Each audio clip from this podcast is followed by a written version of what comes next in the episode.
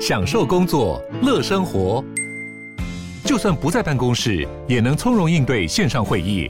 HP Dragonfly 透过专业的 HP Presence 设计，内建降噪及会议快速键，搭配清晰的 Bang & Olufsen 音效，增强音讯及视讯功能。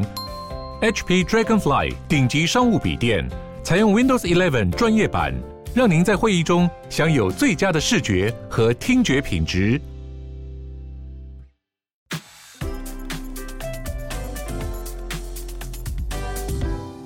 迎鲨语，带你关注那些有流量却没声量的有趣资讯。用十分钟的零碎时间，一起跟上这个永远跟不上的世界。世界上最贵的离婚协议，不是力宏的仁爱路豪宅，而是最近在英国法院判决出炉的杜拜统治者的离婚案。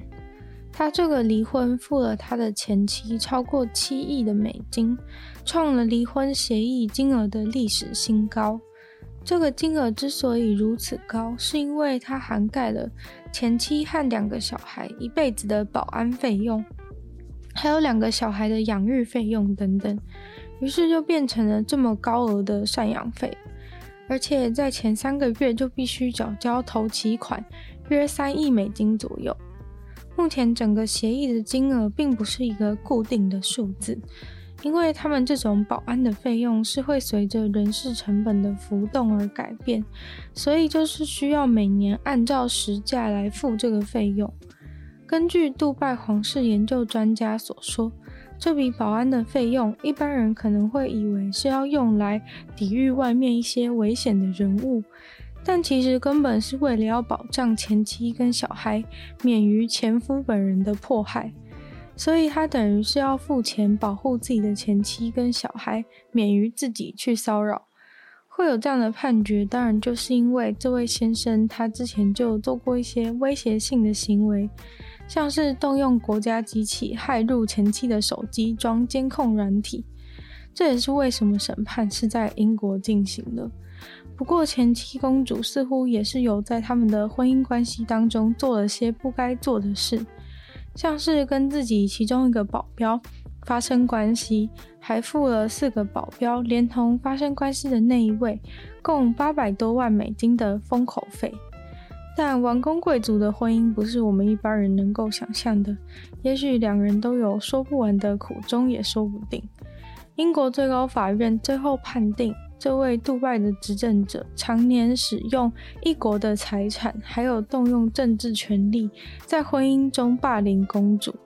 离婚后，公主和孩子们将会留在英国生活，希望再也不会受到干扰。一个马达加斯加的部长。是惊悚事件唯二的生还者之一。这位部长非常不简单，他在直升机坠机以后游泳游了十二个小时，最后获救。目前坠机事件的另外两个受害者还在持续的搜索当中，坠机的原因也还没有查明。不过，这位警察署的大官还有另外一位警察，从直升机弹射出去以后，就活生生的从海里面游泳，游了十二个小时到岸边。重点是，这个部长他今年已经五十七岁了，还能游泳游十二个小时都不停。上岸的时候，累瘫在路人提供的海滩椅上面休息。他表示，他觉得他的死期还没到，所以就拼了命的游泳。结果他过程中完全没有受伤，只是很冷而已。其实他们会出勤是为了去调查一艘船的残骸，刚好位在小岛的东北边。结果为了视察，竟然造成了三十九人死于那场灾难。其他同事得知此事以后，表示这位部长本来就很擅长运动，虽然已经快六十岁，身体却像三十岁一样好。鸟类曾经快乐地主导着天空，直到人类发明了飞行器。从此以后，鸟类不止活动空间被侵犯，还常常发生撞击事故而死亡。单看二零一九年的美国，就发生了一万七千多起鸟类撞击事故，大部分的车祸发生在离地面三千英尺的地方，大多是在飞机起飞或是下降的过程中发生意外。在飞行的中途撞击的事故只有三趴。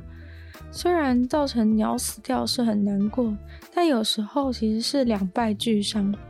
飞机被鸟撞到以后，也有可能造成严重的故障危险。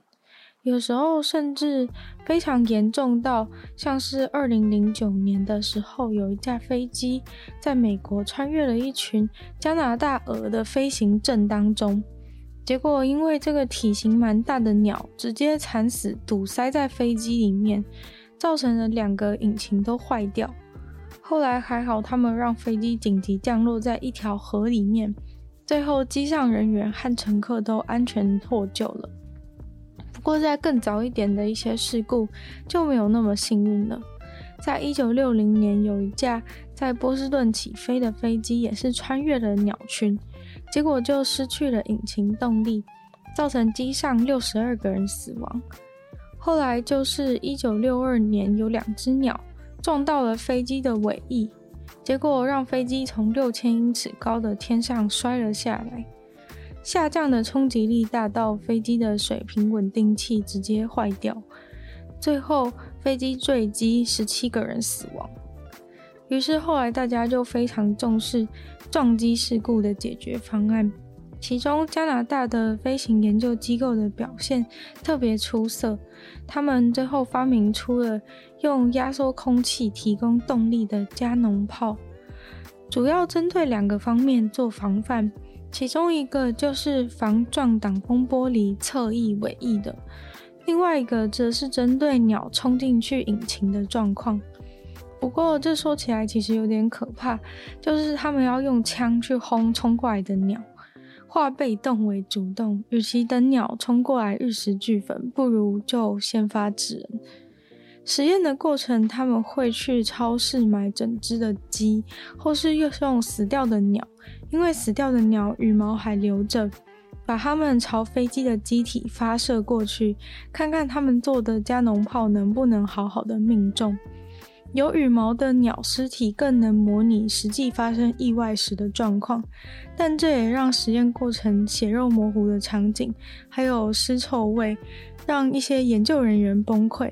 坦言说，做完这实验以后，有八个月都不敢再吃鸡肉。科学家前所未有的发现了一颗完整保存的恐龙蛋，里面有一只卷曲的身体，缩在蛋里面的小恐龙。看到这个画面，似乎暗示着恐龙和鸟之间的关联性又更大了。这个来自七千万年前的恐龙蛋化石。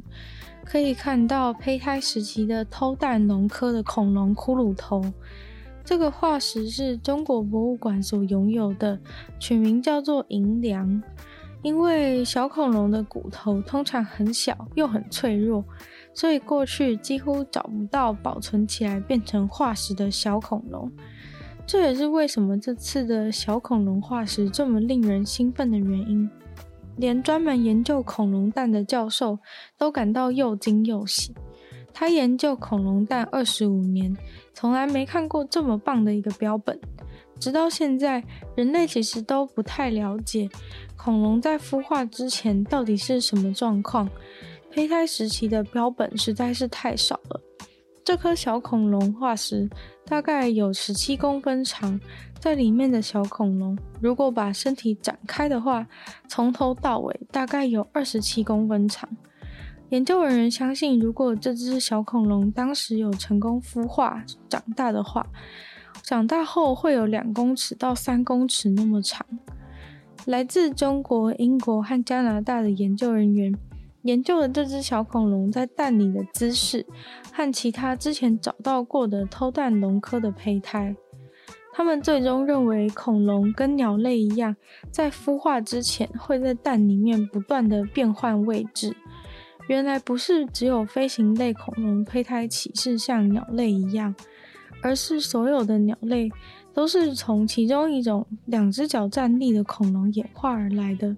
像是大家熟知的暴龙 T-Rex 就是鸟类的祖先。这次的完美小恐龙标本是在中国江西省。在两千年的时候找到的，但是一直被堆在储藏室里面，从来没有被拿出来做研究。过了这么多年，当博物馆在整理箱子的时候，他们才发现怎么有这么厉害的东西。今天的鲨鱼就到这边结束了。喜欢鲨鱼的朋友，记得帮鲨鱼分享出去。可以的话，在 Apple Podcast 帮我留星星，写下你评论。也非常欢迎在任何留言区的地方留下你对鲨鱼新闻内容的想法，我都会在回复哦。那也可以去收听我的另外两个 Podcast，其中一个是有主题性内容、时间比较长的《女友的纯粹不理性批判》。另外一个是我的新节目《听说动物》，会跟大家分享一些有趣的动物小知识。那就希望大家可以订阅我 YouTube 频道，是追踪我的 IG。然后鲨鱼的话，就继续在每周二、四、六跟大家相见。那我们就下次见喽，拜拜。